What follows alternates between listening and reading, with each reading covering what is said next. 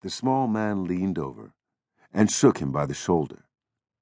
Lennie, you're gonna be sick like you was last night. Lennie dipped his whole head under, hat and all, and then he sat up on the bank and his hat dripped down on his blue coat and ran down his back. That's good, he said. You drink some, George.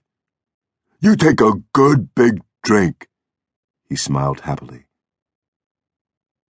George unslung his bindle and dropped it gently on the bank. I ain't sure it's good water, he said. Looks kinda scummy. Lennie dabbled his big paw in the water and wiggled his fingers so the water arose in little splashes. Rings widened across the pool to the other side and came back again. Lennie watched them go. Look, George! Look what I done! George knelt beside the pool and drank from his hand with quick scoops. Tastes all right, he admitted.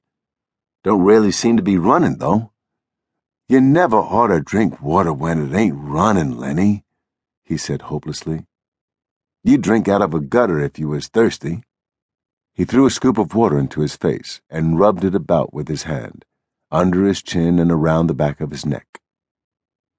Then he replaced his hat pushed himself back from the river, drew up his knees, and embraced them. Lennie, who had been watching, imitated George exactly. He pushed himself back, drew up his knees, embraced them, looked over to George to see whether he had it just right. He pulled his hat down a little more over his eyes, the way George's hat was. George stared morosely at the water.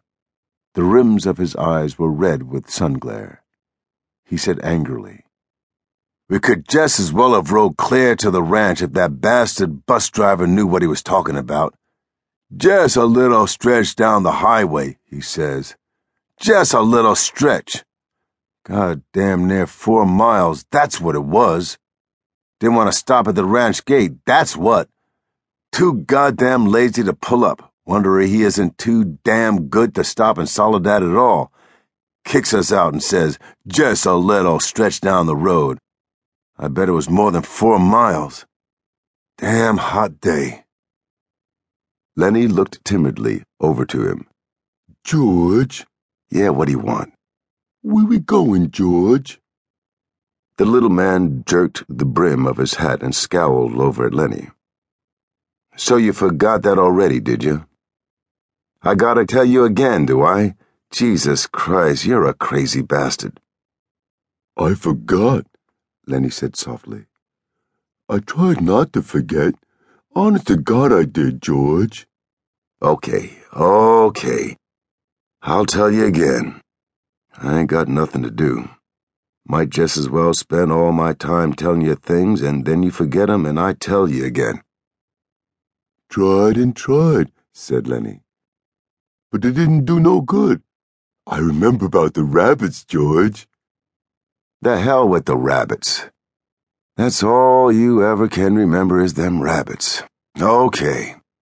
Now you listen, and this time you got to remember so we don't get in no trouble.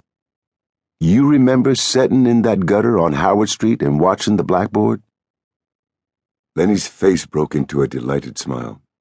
Why, sure, George. I remember that. But what'd we do then?